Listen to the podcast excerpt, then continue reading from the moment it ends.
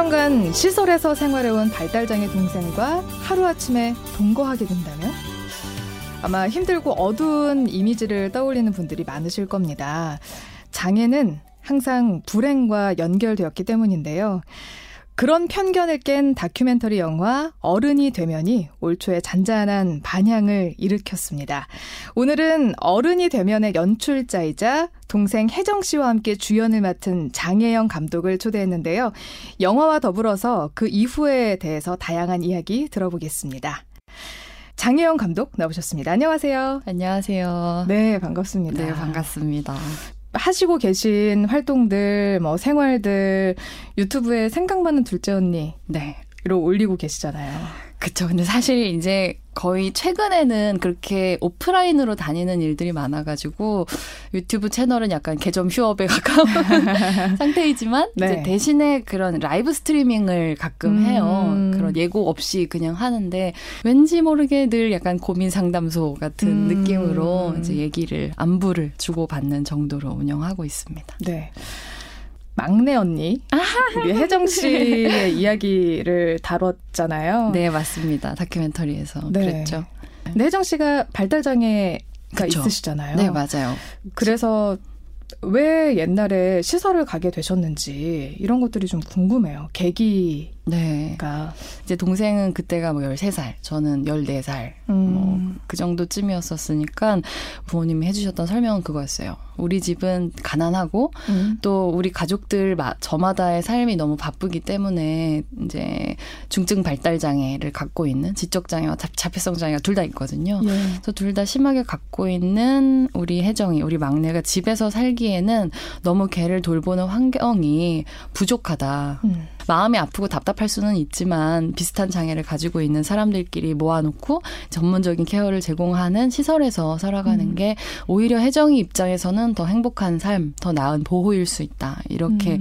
말씀을 하셨던 것이죠. 예. 그래서 그런가 보다. 마음이 아프지만 그런가 음. 보다. 어쩔 수 없나 보다라고 생각하고 그냥 18년이라는 오랜 시간을 이제 음. 동생하고 떨어져서 이제 개인적으로 살면서 내가 개인적인 어떤 사회적인 성공을 거두어서 음. 내 동생의 삶을 좀 낫게 해줘야지라고 사실은 굉장히 오랫동안 생각했었는데요. 네. 그래서 돈을 벌어야지라고 생각했던 건데 음. 내가 돈은 없지만 시간은 있으니까 네. 내 시간을 그냥 바로 동생한테 주면 어떨까라는 음. 생각을 해보게 됐었던 것 같아요. 음. 그래서 이제 학교를 그만두고 이제 동생의 삶을 들여다보는 보는데 시간을 썼고 음, 그 학교를 그만두셨다는 이야기가 네. 연대 4학년 때 네. 이별 선언문이라는 아하. 대자보를 붙이고 네 맞습니다. 예 그... 그러고 나서 자퇴를 시원하게 하신 어, 네, 맞아요. 그 장본인이시죠. 맞습니다. 예 지금도 참 잘했다는 생각이 들고요. 네. 그리고 나서 동생의 삶을 들여다 봤을 때 제가 오랫동안 알지 못했던 거를 이제 깨닫게 되는 계기가 몇 가지 있었는데 음. 어쨌든 엄청나게 사랑하면서 동시에 엄청나게 차별할 수 있다. 는 거를 알게 됐어요. 음. 그러니까 저는 동생을 어렸을 때부터 굉장히 사랑한다고 생각해 왔고 걔를 책임지는 사람으로 살고 싶다고 열심히 생각을 했지만 제 인생을 바라보는 눈으로 제 동생의 삶을 바라보지는 않았거든요. 음. 그러니까 시설에서 사는 건 어쩔 수 없어라고 생각을 했지 단 한 번도 시설에서 산다는 게 도대체 인간으로서 음. 어떤 경험일까에 음. 대해서 단 한 번도 이입해 보지 않았던 거죠. 그래서 동생을 데리고 나와야겠다라는 큰 마음을 먹고 네. 어쨌거나 같이 데리고 나와서 여행도 다니고 내지는 탈시설화 준비를 하시면서 그래도 그냥 마냥 데려오시지는 않았을 것 같아요. 어, 그쵸. 준비를 네. 1년 정도 두고 했어요. 음. 일단 제일 중요한 거는 제 동생이 능동적으로 나와서 살고 싶다는 마음을 갖게 만드는 음. 게 중요하다고 생각했죠. 네. 왜냐하면 18년이라는 시간을 거길 집이라고 생각하면서 살았기 때문에 어, 저랑 며칠 나와서 같이 놀아도 한 2, 3일 지나면 언니 언제 돌아가냐고 시설로 음, 음, 음, 물어보곤 했었거든요. 그래서 그게 아니라 밖에서 나와 있을 때 지역 사회로 다시 돌아와서 하고 싶은 일들을 할 수도 있고 언제까지나 있으려고 하면 있을 수도 있다. 너의 음. 의지를 존중한다는 거를 이제 느끼게 해주기 위해서 일단은 자주 데, 리고 나오는 거 음. 그리고 데리고 나와서 약간 마, 약간 연애하는 거랑 비슷해요. 그러니까 뭔가 사람의 마음을 얻기 위해서는 이제 그 사람의 희로애락을 느끼는 어떤 순간들에 대해서 캐치를 하고 관찰하고 자꾸 자꾸 그런 좋은 경험들을 같이 하기 위해서 노력을 하잖아요. 예. 그래서 동생에 대해서도 그렇게 취향을 파악하고 음. 이렇게 좋은 경험들 같이 하기 위한 노력을 했고 네. 또 이제 개인적으로는 이제 공적인 시, 스템 공적인 음. 시스템을 어떤 것들이 이제 탈시설 이후에 내 동생의 삶을 도울 수 있을 것인지를 알아보는 작업이었는데 예. 그 결과는 되게 실망스러운 거였죠. 단적으로 말하자면 1분 1초도 음. 어 현재의 이제 복지 체계는 음. 장혜정에게 음. 지역 사회로 돌아온 장혜정에게 어, 그 어떤 보장 체계도 어 보장하지 않는다는 거를 알게 됐어요. 어. 그러니까 뭐 활동 지원 서비스도 있고 복지관에서 제공하는 어떤 낮 시간 돌봄 서비스도 있지만 음. 보장이 안 되는 거예요. 받을 어. 수도 있고 아닐 수도 있고. 그럼 뭐 제도적인 도움을 받을 거라는 기대는 전혀 못하고 탈시설화를 하신 거네요. 그렇죠. 그리고 실제로 이제 거의 1년 가량은 제도적인 도움은 뭐 전기세 만 원씩 깎아주는 그 정도. 아. 네. 그래서 제가 주변에 이제 얼마 안 되는 저희 한 줌밖에 안 되는 친구들을 모아놓고 예. 동생을 데리고 나올 이제 각오를 얘기하면서 이제 부탁을 했어요. 음. 그러니까 지금의 공적 체계라고 하는 것은 이렇고 내 동생의 삶에서 이런, 이런 종류의 일들이 일어나 왔는데 난 이게 부당하다고 생각한다. 음. 그래서 이 잘못된 일을 그러니까 인간이라면 누구라도 겪지 않아도 되는 일을 겪고 있었던 내 동생에게 잘못했던 우리 가족의 무언가를 일단은 되돌리려고 하니 나와 함께 내 동생의 시간을 말하자면 내가 나가서 돈 버는 시간 동안에 음. 내 동생이랑 좀 같이 있어줄 수 있으면 좋겠다는 부탁을 했는데 중요한 포인트는 이거였어요. 그러니까 나나 내 동생이 불쌍해서 도와주는 거면은 그건 필요 없어. 어. 네, 근데 그게 아니라 장혜정이라고 하는 한 시민이 굉장히 이 사회에서 살아가기에는 부적합 판정을 받을 정도로 연약한 음. 사람이 그럼에도 불구하고 지역사회의 한 사람의 시민으로서 살아갈 수 있는 것이 곧 앞으로 연약하게 늙어 죽어갈 음. 우리들의 삶을 뒷받침하는 일이랑 연결이 되어 있다고 느낀다면 도와줘. 음. 너 자신을 위해서 도와줘. 음. 라고 이제 얘기를 했고, 다행히 친구들이 저의 마음을 잘 헤아려 주어서, 이제 그들과 함께 첫 그 시작을 꾸린 것이죠. 음. 그게 벌써 2년 반 됐네요. 어. 그 아무래도 이제 18년을 떨어져 살았으니까 다시 만나서 살아가려면 네. 좀 시행착오들이 많았을 것 같아요. 정말 시행착오로만 점철된 시간을 상당히 많이 보내고서야 조금 이제 어떻게 서로 적정거리를 유지하면서 네. 함께 살아야 되는지를 그나마 좀 터득을 할 수 있었는데요. 네. 근데 예를 들면 이런 게 있었어요. 정은 커피를 진짜 좋아하는데 예. 정말 하루에 그냥 내비두면 정말 열잔 스무 잔이고 마시는 사람이란 음. 말이에요. 근데 그거는 이제 의사 선생님 말로는 절대로 안 되고 하루에 한 잔 이상은 절대 안 된다. 음. 라고 말씀을 하셨는데 이제 말 두 잔째까지는 어떻게 먹었는데 세 잔째 커피를 가지고 이걸 음. 계속 고집하는 게 장애 때문일까? 아니면은 정말로 이게 기호 식품일까? 네, 기호일까? 이 사람의 취향일까? 근데 이제 어 되게 제가 빠졌던 함정은 이건 장애니까 안 돼라고 음. 생각 하는 종류의 그러니까 의사의 말을 존중해야 된다. 아무리 얘가 그렇다 하더라도 의사가 전문가니까라고 생각하고 세 잔째 커피를 뺏으면 당연히 뺏긴 사람은 화가 나니까 네. 화를 내고 울잖아요. 네. 그러고 나면 그 하루가 정말 엉망이 되곤 했거든요. 음.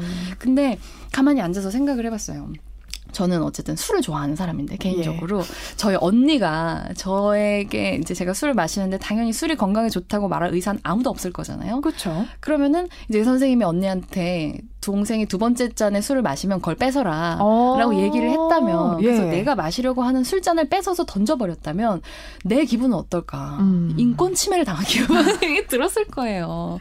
그렇다면 네. 나는 그렇게 느낄 거면서 나는 왜 내 동생의 두 잔째 커피에 대해서 그걸 뺏어서 던져버릴 권한이 나에게 있다고 생각하는지. 음. 뭔가 기준이 맞지 않잖아요. 음. 그래서 사실 아무리 제가 성격이 나쁘고 저랑 안 맞는 사람을 만나도 이 사람이 어디까지가 성격이 어디까지가 장일까라고 음. 이 사람을 나눠서 생각한 적은 없었어요. 근데 음. 동생에게 대해서 그랬다는 건 여전히 제 저의 아내도 음. 장애인이기 때문에 적용하는 어떤 특수한 잣대, 이중 잣대가 존재한다는 이제 얘기였잖아요. 어. 그래서 이제 그걸로부터 자유로워지는 방법은 그거였죠. 음.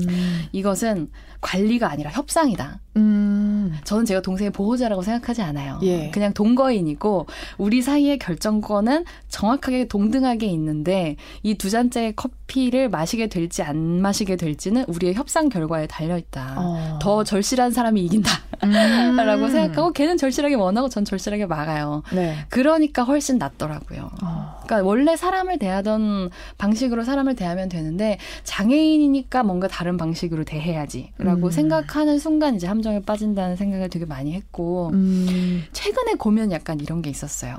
그러니까 혜정 강박이 좀 있어가지고 이제 머리를 감을 때 예전에는 그냥 이제 남이 씻겨주는 대로 가만히 있었는데 이제 네. 프라이버시에 대한 명확한 이제 감각이 생겨서 예. 혼자 씻겠다고 해요. 음. 근데 혼자 씻겠다고 들어가면 네. 샴푸 한 통을 동내는 게 3일이면 끝나요. 아. 정말 환경을 파괴하는 못된 시민인데 네.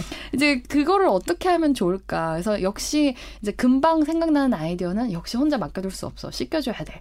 라고 생각을 하게 되는데, 근데 혼자 씻고 싶어 하는 사람이잖아요. 예. 그래서 뭔가 다른 방법은 없, 을까 라고 고민에 고민을 하다가 이제 해정용 용기를 따로 마련하는 거죠. 아. 거기다가 아무리 팡팡 써도 되도록 희석을 해가지고 그만큼을 준다든가. 네. 아니면 혜정은 늘 이제 여름에 방충망까지 다 열어놓고 자는 그런 습관이 있더라고요. 뭔가 음. 답답한가 봐요. 이제 그러면 이제 방이 목이 천국이 되잖아요. 예. 그러면 이제 방문을 어떻게 뭐 열쇠를 닫아 걸어야 되나 아니면 요즘에 하는 그런 AI로 뭐 이렇게 센서를 달아야 되나 음. 그런 고민을 많이 하지만 뭐가 됐든 걔가 그걸 여는 이유가 있을 거잖아요. 그렇죠. 근데 뭐 그게 본인이 납득할 수 있는 뭔가를 제시하는 게 아니라 열지 못하게 강제를 한다던가 혹은 기술적으로 그걸 그냥 해결해 버린다면 내 입장에서는 해결이지만 사실 동생 입장에서는 그게 되게 불쾌할 수도 있는 거잖아요. 그렇죠. 네, 나를 통제당하고 있다는 기분이 들 테니까 그래서 어쨌든 올 여름은 뭔가 장치를 하는 게 아니라 그냥 들어 뻔질하게 확인하면서 들어가서 열려 있으면 닫아주고 열려 있으면 닫아주고 음. 뭐그 사이에 물렸으면 어쩔 수 없는 거고 음. 그러니까 이런 방식으로 그냥 서로를 최대한 존중하면서 살아가고 있는데 네. 그게 뭔가 꽤 기분이 좋더라고요. 어. 그러니까 뭔가 다른 사람을 약자를 보호한다라고 하는 게 모든 위험으로부터 혹은 죽음으로부터 완벽하게 보호한다? 사실 이런 건 없잖아요. 음. 아무리 강한 사람도 사실 자기가 언제 죽을지 모르고 이러는 게 인간의 어떤 본질적인 숙명이니까 네. 우리가 어쨌든 최소한 서로를 존중하면서 어떻게든 괜찮은 날들을 보내보자라는 원칙 하에서 그렇게 조금씩 서로의 취향과 성향과 말도 안 되는 고집과 때로는 또 말도 안 되는 예쁜 부분들과 이제 이런 거를 나누면서 사는 거구나 음. 그런 생각을 많이 하게 음. 됐죠. 근데 이런 당면한 것들 말고 네. 그래서 더 존중해주고 싶어서 하는 행동들은 없으세요? 먼저. 아, 그쵸. 일단 뭐랄까 아무래도 이제 저는 그래도 제가 언니니까 제가 좀 더 돌봐야 된다고 생각하는 사람이다 보니까 늘 혜정의 의지를 우선하기보다 제가 먼저 그냥 팍 결정해 버리고 많은 음. 때가 더 많다고 생각해요. 아무리 네. 신경 써도 그럴 수밖에 없는 것들이 일단 뭐 월세 내는 사람이 나니까 그런 게 있잖아요. 네. 모든 걸다 물어보고 결정할 수 없으니까. 그래서 예를 들어서 같이 길을 걸어도 네. 이제 나란히 걸으면 아무래도 제가 가고 싶은 방향으로 제가 가고 싶은 속도대로 가버리게 될 거라고 어. 생각하니까 네. 이제 늘 동생이 앞서서 걷고 저는 음. 동생 뒤를 따라서 걷는 방식으로 음. 같이 걸어요. 어. 그러면 이제 자기가 보고 싶은 것들을 향해서 자기 속도대로 걷고 저는 그걸 뒤에서 또 따라가는 게 재미가 있더라고요. 어. 저랑은 또 다르니까 음. 그렇게 그 템포로 사는 게 이제 저랑 지금 제 동생의 템포이죠. 그 막내 언니는 요즘 그래서 행복하시대요? 음, 행복한 순간과 불행한 순간의 교차를 겪으며 매우 인간다운 삶을 살아가고 있다고 생각합니다. 그 시설에 있었을 때는요, 이런 얘기를 하는데, 왜? 라고 하는 말이 금기어예요. 오. 그러니까 그 어쨌든 동생 문제뿐만 아니라 어, 시설에서 살아가는 전반적인 사람들의 문제를 저는 대하고 있다고 생각하니까 다른 시설들의 인권 실태 조사나 이제 이런 것들을 나가곤 하면 사전에 교육을 받는데 교육 받을 때 뭔가 물어볼 때 왜라는 말을 쓰지 말라고 해요. 음. 그 이유가 뭐냐면 시설 안에서 오래 산 사람일수록 왜라는 말을 들을 어떤 유일한 거의 유일한 경우는 왜 그랬어? 왜? 아. 추궁이라는 거죠. 그래서 왜라는 단어를 쓰면 추궁받는다고 생각해서 입을 음. 닫는다는 거예요. 아. 할 말도 하지 않고 이 사람을 신뢰하지 않는다고 음. 느낀다는 거죠. 그래서 제 동생도 사실은 시설에 있었을 때 왜라는 말에 반응을 안 했어요. 어. 저는 그 말 뜻을 몰라서 그러는 줄 알았거든요. 근데 같이 살면서 시간이 지나고 나니까 왜라고 하는 말에 점점 더 반응을 하고 음. 이제는 뭐를 뭔가 제가 좀 혜정아 뭐 좀 해라고 하면 왜 시켜 막 그래요. 이제는 그 왜라는 말에서 음. 진짜로 네가 왜 그렇게 생각해 왜 어떤 그런 느낌이야라고 하는 질문의 언어라고 하는 거를 이제 느꼈고 그래서 그 언어를 이제 능동적으로 사용하기에 이르는 모습들을 볼 때 되게 기쁘죠. 어. 제가 이렇게 동생하고 같이 살아가기 위해서 노력을 하고 또 살아가면서 많이 느끼는 거는 사람 많은 사람들은 문제는 장애다. 라고 생각하지만 사실 대부분의 경우에 문제는 장애를 문제로 만드는 환경, 음. 사회, 사람들의 편견 이런 데 있거든요. 예. 예를 들면 뭐 경사로가 있으면 올라갈 수 있는 건데 경사로가 예. 없기 때문에 장애인들이 올라가지 못하게 되는 것이죠. 음. 장애의 문제가 있는 게 아니라 그쵸. 환경과 네. 어떤 지금까지 있어 왔던 어떤 비장애 중심의 맥락들이 오히려 훨씬 근본적인 분리를 만드는 문제임에도 불구하고 아직 사람들이 많이 그런 부분에 있어서 특히 정책을 만들고 그걸 음. 실행해야 되는 사람들에게 그런 자각이 많이 없고 음, 음. 오히려 이제 이미 존재하는 편견을 양산하고 네 그것에 대해서 자각 없는 모습을 보여주는 것들이 더 많아서 약간 화가 나죠.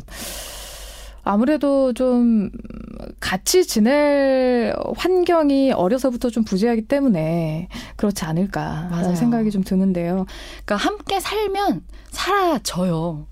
어, 혜정이 한살 많은 언니로 태어나서 참 고생을 많이 했겠다라고 음. 주변 사람 분들께서 얘기를 해주시지만 고생한 것보다 저는 알게 된 것들이 훨씬 더 많다고 생각하거든요. 동생의 얼굴을 하고 너무나 친밀한 존재의 얼굴을 하고 장애를 만났기 때문에 일찌감치 그 누가 장애에 대해서 가르쳐 주기 전에 음. 전이 세상에 장애인이 있다는 걸 알았고 음. 나와 다르다는 걸 알았지만 그렇다고 해서 우리가 같이 밥 먹고 같이 놀고 같이 자는 데 있어서 대단한 문제가 있는 건 아니라고 음. 하는 거를 그냥 아주 어렸을 때부터의 경험으로 자연스럽게 알 수 있었어요. 음. 근데 이제 우리 사회 거의 대부분의 비장애 음. 청소년들 혹은 이제 유아들은 그런 경험으로부터 일찌감치 유리되잖아요. 음. 장애인들은 장애인들끼리 뭔가를 하는 게 맞아. 비장애인은 비장애인끼리 뭔가를 하는 게 맞아라고 하다 보니까 비장애인들이 정말 비장애인의 세계에서 성장해서 장애에 대한 스스로의 무지를 무지하는 수준에 있는 거죠, 사실은. 음. 모른다는 것도 몰라요. 그래서 음. 지금은 제 동생과 함께 너무나 잘 지내고 있는 저의 주변에 있는 사람들도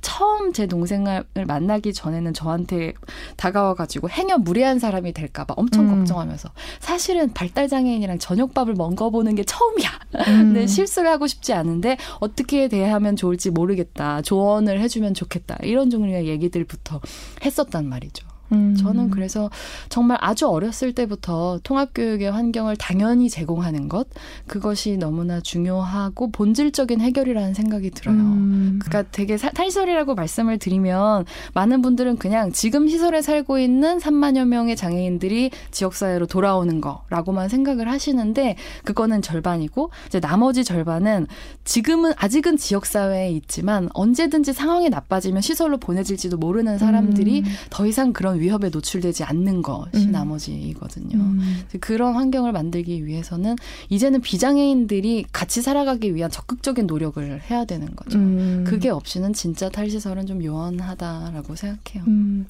우리 막내 언니 혜정 씨는 네. 그러면 같이 지금 나와서 사신 지는 얼마나 되신 거예요?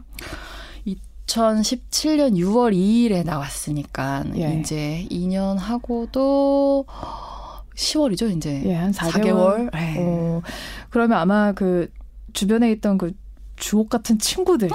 네. 를 이제 처음으로 만나서 지내게 되고 그 후로부터 지금 2년 4개월이 지났잖아요. 그쵸. 어떤 변화들이 있나요? 되게 상징적인 얘기가 있는데 이제 저는 또 다큐멘터리 작업을 했었으니까 그 동생하고 같이 살기 전에 어, 함께 해주기로 한 친구들을 각각 인터뷰를 했었어요. 그러면서 이제 물어봤죠. 너한테 혜정은 어떤 존재야? 라고 음. 물어봤는데 그때만 하더라도 제 친구들의 가장 큰 장점 중에 하나는 솔직하다는 것에 있어서 음. 어, 제가 무슨 얘기를 듣고 싶어 하는지는 알겠지만, 예. 어, 내 친구는 아니고, 뭐 선배 동생이에요. 언니 음. 동생이에요. 네 동생이지. 라고 하는 저를 네. 경유한 관계의 누군가라고 얘기들을 했었어요. 예. 근데 이제 지금은, 아, 당연히 내 친구지. 어. 라고 이야기할 정도로 우리 사이에 시간이 쌓였죠. 우리 사이라는 말은 적절하지 않고 제 동생과 그들 사이에 이제 음. 시간이 쌓였죠. 중도에 그렇게 우리 감독님을 빼고 그렇게 친구들끼리 놀러 간 적도 있다면서요? 네, 맞아요. 이제는 저를 같이 끼고 가는 경우가 더 드물어요. 아. 왜냐하면 혜정이 이제 대놓고 의사를 밝히거든요. 언니 빼고. 어찌나 서운한지. 왜, 왜 언니를 빼고 가고 싶어 할까요? 아유, 당연히 잔소리꾼이니까. 음. 네, 누구라도 그러하듯이. 저도 저희 언니랑 같이 노는 거 별로 좋아하지 않아요. 그렇죠. 첫째 언니가 있죠, 참. 네, 맞아요. 딸 셋의 둘째예요. 음, 그러면 어른이 되면이라는 다큐멘터리를 그렇게 막내 언니랑 같이 만들어 네. 냈는데 네. 이 제목이 전 좀 궁금했어요. 아, 제목이 어른이 되면인 이유. 네, 사실은 다 어른이시잖아요. 그렇죠, 맞아요. 이미 네. 전뭐 서른 하나, 동생 네. 서른 네. 이었었는데 근데 동생이 시설에 살고 있었을 때 말버릇이었는데요. 어른이 되면이라고 하는 게 뭔가 종종 같이 외출을 하거나 외박을 할 때 뭘 하려고 하다가 뭐 시간이 늦어서든 혹은 돈이 음. 없어서든 이제 어떤 이유로 늘 하고 싶은 거를 할 수 있는 건 아니잖아요. 음. 안 되는 때가 있는데 안 된다고 할 때마다 혼잣말로 그렇게 어른이 되면 할 수 있어? 어른이 되면 할 수 있어. 막 그렇게 계속 되뇌어 있는 거예요. 어.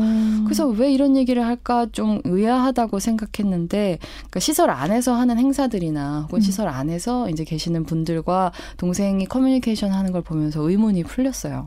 그러니까 뭔가 안 된다고 할 때 어른이 되면 하세요. 어. 라고 말씀을 하시더라고요. 그러면은 그 혜정 씨를 그냥 그쵸. 한, 아이라고. 한 성인으로 보는 게 아니라? 그렇죠. 언제까지나 미숙한 존재. 아이라고 음. 표상되는 언제까지나 다른 사람의 말을 들어야 되는 존재로 음. 대하는구나. 그러니까 그때 진짜 많이 느꼈던 게 사람이 어른이 된다는 게 그냥 내가 어른이 돼서 되는 게 아니고 주위에 있는 사람들이 나를 어른으로 인정하고 대해줘야 음. 그때 비로소 한 사회 속에서 어른이라는 한 사람의 인간으로 대접을 받고 사는 거구나. 그런 생각을 많이 해서 이제 그 어른이 되면이라고 하는 말, 이미 어른이 된 지 한참 지난 혜정이 어른이 되면이라는 말을 쓰는 게 혜정이 살아왔던 삶을 상징하는 어떤 음. 굉장한 포인트라는 생각을 했고 더 이상 그 말을 하지 않게 되는 것이 아마도 혜정이 사회로 돌아오는 것이겠구나 뭐 그런 생각이 들어서 그걸 제목으로 하게 됐습니다. 지금도 그 말을 하나요? 아유 무슨 전혀 안 합니다. 네, 그럼 쏙 들어갔고요. 네. 네. 굉장히 그 대신 많은 다른 말들을 하죠. 어, 그 앞으로 감독님과 혜정 씨의 꿈이 뭐예요? 어, 저는, 저의 꿈은 이제 혜정과 무사히 할머니가 되는 것이 저의 꿈이고요. 아주 평범한 어, 실제로 사회에 나와서 무언가를 바꾸고 싶다. 그러니까 단 한 명의 장애인도 시설에 가지 않고서도 이 지역사회에서 어울려 살아갈 수 있는 사회를 만들고 싶다고 생각하면서 느끼는 어떤 장벽들 같은 것들이 사실 굉장히 공고하다고 느껴져요. 음. 장애 등급제가 폐지됐다고 했지만 예. 사실 제가 보기에는 폐지됐다고 느껴지지 않고 음. 그렇게 계속 사회가 공고하게 남아 있으면 저처럼 비빌 언덕이 없는 사람은 네. 어, 아마도 할머니가 되기 전에 병들어 죽거나 음. 혹은 가난해져서 어딘가로 사라지거나 음. 그런 방식으로 그냥 지금은 이렇게 목소리를 여러분들한테 들려드리고 있지만 예. 어딘가로 사라져 버리게 될 거예요. 어. 그러고 싶지 않아서 최선을 다해서 지금 할 수 있는 모든 것들로 변화를 만들어 놓고 음. 그래서 할머니가 될 때까지 살아남고 싶다라고 음. 하는 게 저의 꽤 절실한 이제 꿈인 것이죠. 음. 정치인이 되고 싶다. 이런 꿈도 그럼 거기에 하나의 꿈에 있는 걸까요? 아, 뭐 가능하다고 생각해요. 사실 지금 제가 하고 있는 것들이 이미 정치의 영역에 충분히 속하는 것들이라고 생각을 하고, 그러니까 한 2년 반 정도를 해달라. 라고 진짜 할 수 있는 만큼 최선을 다해서 했는데 해준다고 해놓고서 안 해준단 말이에요. 아. 그러면 내가 하지 뭐. 음. 라는 생각을 당연히 할 수 있지 않겠습니까? 음. 뭐 와이나 저는 힘을 갖고 싶습니다. 제가 네. 원하는 변화를 만들고 싶어요. 네. 사실은 돌봄이라고 하는 거는 분명히 굉장히 아름답지 않은 부분을 갖고 있는 것 같아요. 음. 예를 들면 이런 거죠. 혜정이 어제부터 생리를 시작했거든요. 어. 생리를 시작하면 그 뭐랄까 여성분들은 다들 잘 아시겠지만 찬물에 빨아야 돼요. 예. 그리고 세탁기로 돌릴 수가 없어요. 왜냐하면 핏물이 다른데 다 스밀 수도 음. 있으니까 따로 손으로 빨아야 된단 말이에요. 그러면 다른 사람의 속옷을 빤다는 건 사실 기분 좋은 일은 아니거든요. 음. 근데 그 일은 누군가는 해야 돼요. 그와 음. 함께 살아가기 위해서. 음. 아마도 이런 것들은 그리고 살아가는 것에 있어서 굉장히 중요한 어떤 것들을 거라고 생각해요. 음. 근데 이런 것들을 어, 외면해 오는 것 혹은 그런 일을 하는 사람은 따로 있어라고 음. 생각해 온 많은 것들이 사실은 우리 사회를 점점 더 불평등하게 만들어 가고 있는 어떤 감수성을지도 모른다는 생각을 되게 많이 하거든요. 음. 그래서 전 사람들이 좀 연약해져도 음. 어쨌든 죽을 때까지 인간답게 존엄을 지키면서 살아갈 수 있는 사회를 만들어 가고 싶고 음. 그런 이제 화두를 준 저의 동생과 함께 음. 무사히 할머니가 되고 싶습니다. 그 꿈을 저희도 함께 응원하겠습니다. 감사합니다. 네. 자, 오늘 말씀 너무너무 감사합니다. 네, 감사합니다. 일교차가 큰데 다들 건강하시기 바랍니다. 네, 정말 감독님이 건강하셨으면 좋겠어요. 아, 신경 쓰겠습니다. 네. 지금까지 영화 감독이자 유튜버이자 와글의 사무국장 장혜영 씨와 함께 했습니다. 네, 잠시 후에는 팩트체크로 만나 뵙겠습니다.